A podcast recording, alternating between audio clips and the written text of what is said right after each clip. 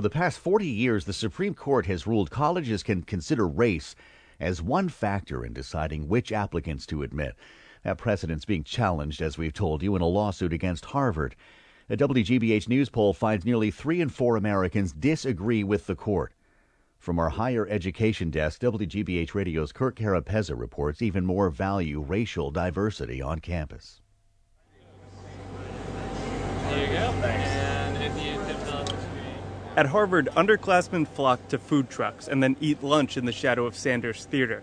A vast majority of students here from various racial backgrounds support the consideration of race in admissions. Without looking at race, you're going to have a class of people who are really privileged and could do the things that get you into a place like Harvard. It shouldn't be a heavily influential factor, but it's part of like the power dynamics, the representation of the society. Those are the voices of Michaela Rosen from North Carolina and Maxwell Ho from San Francisco. There's a theme here. Most of the students we interviewed say racial diversity on campus is very important. Here's Taylor Shirtloff Hines from Toronto. At my high school, for example, I was the only black person in my grade, a grade below me as well, and I found that experience to be somewhat alienating. On campus, we did meet a few students who say race should not be considered, but they all declined to talk on tape, saying they fear being ostracized. WGBH News asked a thousand adults across the country whether they agree or disagree with the Supreme Court's ruling that colleges can consider race in making admissions decisions. And the answer 72% disagree, including a majority of black, Asian, and Hispanic people who responded to our poll. Janet Bradford, who's white, lives in Wheat Ridge, Colorado, just outside Denver. Race should not be a factor in college admissions because that doesn't tell you what their IQ is or if they'd be a good fit for your school, I would think. Still, like 86% of those surveyed, the registered independent says diversity in terms of race and ethnicity is important. You get a broader view of the world if you have more diversity. How should colleges achieve diversity without without considering race? Mm, I see what you're saying there. That's a very good question. Um, you can also get diversity not just through race, but through what people are involved in. Like some people are into music, some people are into science, some people are into arts.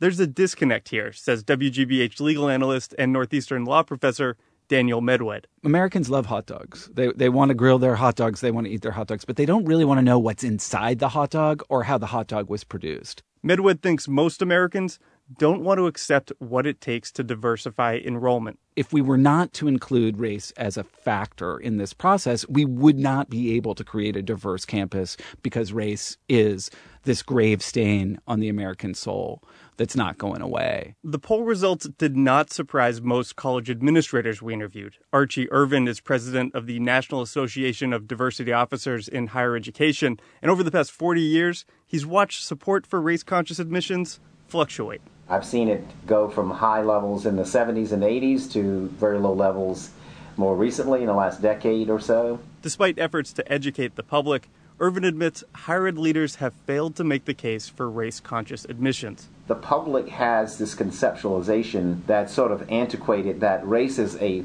a factor that's given a weight and it is finite and maybe even definitive. And that, Ervin says, is simply not the way college admissions works at selective schools like Harvard. Kirk Carapezza, WGBH, Boston's local NPR. The story was edited by Ken Cooper. WGBH's Higher Ed Desk will be detailing results of the national survey over the next couple of days. You can see the full survey results at WGBHnews.org. Our higher education reports are a collaboration with the Forum for the Future of Higher Education and made possible with support from Lumina Foundation and the Davis Educational Foundation. This is WGBH Radio.